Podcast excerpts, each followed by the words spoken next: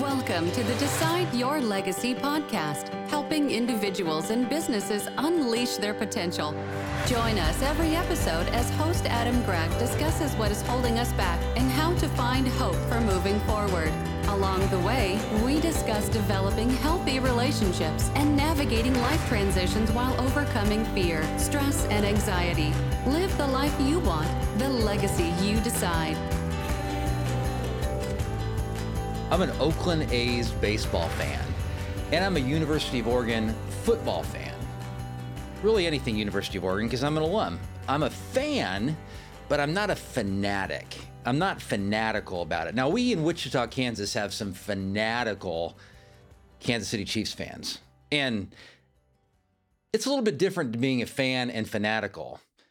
Interestingly enough, my phone is named, my iPhone is named the Webfoot which the Webfoot's the original name for the Oregon Ducks. It was the Oregon Webfoots who did win the national championship, first ever basketball national championship team in 1939, but it was the Webfoots. And my Wi-Fi is called Oregon Duck Fan. I did celebrate Wyndham Clark winning the U.S. Open, who's an alum as well, but I'm not fanatical. Welcome to the Decide Your Legacy podcast, the latest episode of the Decide Your Legacy podcast. Today, we're going to be talking to you about one small, massive, fanatical change and five steps to making it. And I'm going to talk about the difference between being a fan and fanatical. You want to be fanatical to change. If you found this podcast helpful, subscribe so you'll never miss another podcast episode. And if you've ever gotten anything out of the Decide Your Legacy podcast, pull out your phone, take 15 seconds, give us a rating and review on Apple, Google, Spotify, wherever you get your podcast content. Hundreds of you are listening to this episode who have never given it a review. It helps the podcast to grow organically because it shows up in people's feeds on those platforms so it can reach and help more people. Something uncomfortable I did recently, and I share this with you because I want to challenge you to do uncomfortable things. Nothing is more important, not much is more important to good mental health than facing your fears, and not much is more damaging than playing it safe.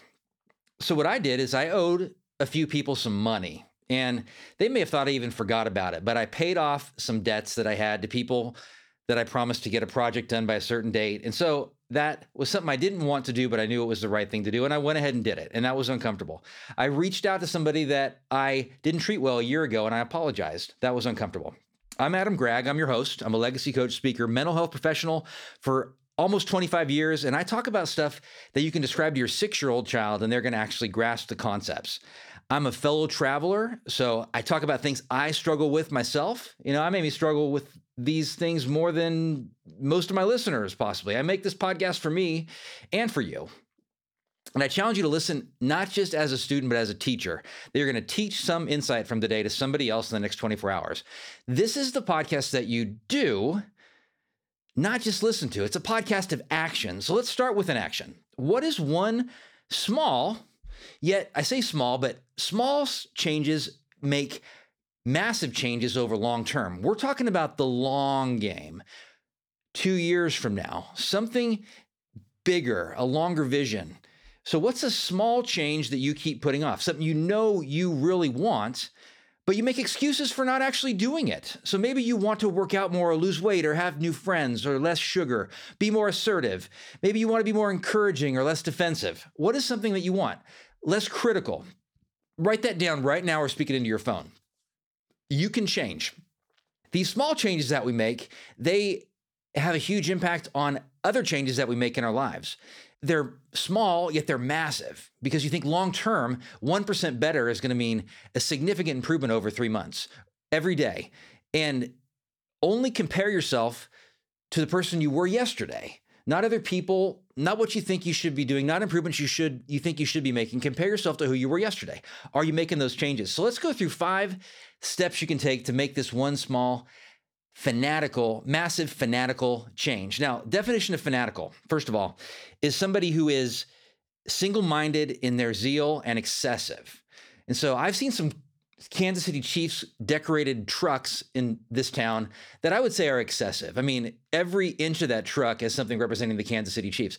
I can almost guarantee if they lose that that person is going to be really frustrated. And sometimes the town is so quiet in Wichita when the Chiefs are playing that I and I I'm not a fanatical fan. I mean, I watch some of the games and everything, but I sometimes think, well, I better not be out on the road if they lose because you're probably going to be dealing with some people that are pretty angry.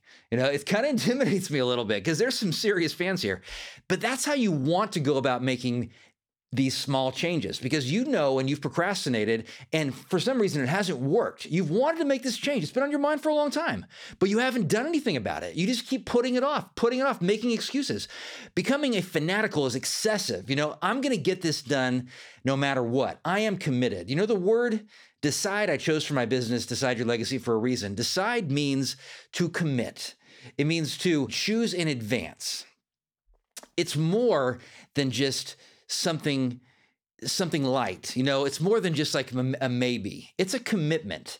There has to be significant different information for you not to do what you've decided to do. And that makes you careful on the decisions that you make. It makes you think through the decisions that you make because you're saying that I'm making a decision and this means it's I'm going to do this. This is a commitment. This is a promise to myself, or this is a promise to somebody else.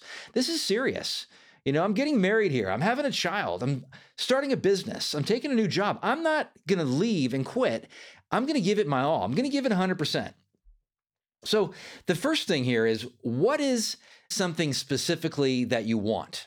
What do you want? That's one of the most powerful, valuable questions you'll ever ask yourself, and few dare to actually answer it honestly. What specifically do you want? Describe clearly in a way, write it down clearly in a way for yourself that you can describe it to your six year old child and they're going to understand. For example, I want to not drink alcohol or use nicotine for seven days. I mean, these are just examples I've heard from clients. I want to drink 64 ounces of water each day for the next seven days. I'm not saying these are mine, these are clearly written specific things that people want in their lives. I want to get up at 5:30 a.m. each day for the next 7 days. I want to go to bed at 10 a.m. each day for the next 7 days. I want to ask a clarifying question of somebody every time I feel defensive. Every every time I want to de- defend myself for the next 7 days.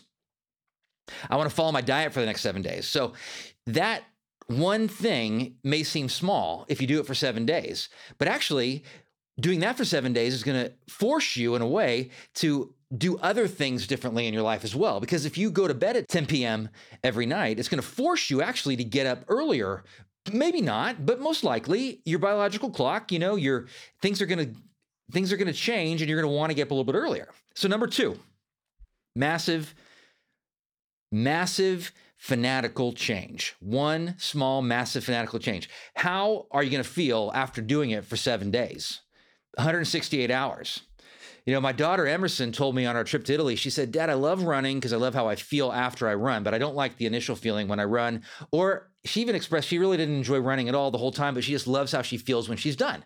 And I know how she feels when she's done. I mean, she is happy, excited, feels good about herself, she glows. But she doesn't focus or maybe she does more now. I believe she actually does more now. But if we focus on how we are going to feel after we achieve that goal, it's going to help us to be motivated towards doing that thing for seven days straight. And that's what we're talking about here doing something for seven days straight. So you may want to give yourself a reward, but it's really interesting to me that most of our positive remote emotions that we feel are directly related to pursuing a goal consistently and doing something uncomfortable in our lives, taking a risk and actually doing it. Reflect on that for a second. Most of the positive emotions that you feel are a result of doing something uncomfortable and actually pursuing a goal in your life. How are you going to feel? I want you to focus on that and even write that down. How are you going to feel? Excited, happy, fun? I mean, you know, joyful, you know, what energized? So if you found this podcast helpful so far, hit the link to Shatterproof Yourself, seven small steps to take a giant leap in your mental health. You don't want to miss that, and you only will get that as a subscriber. Number three, what are the biggest obstacles to you getting this done? And what is your plan to overcome those obstacles? So, some of the biggest obstacles for people are a negative self concept. In some fashion, they believe they're unlovable, helpless, or unworthy.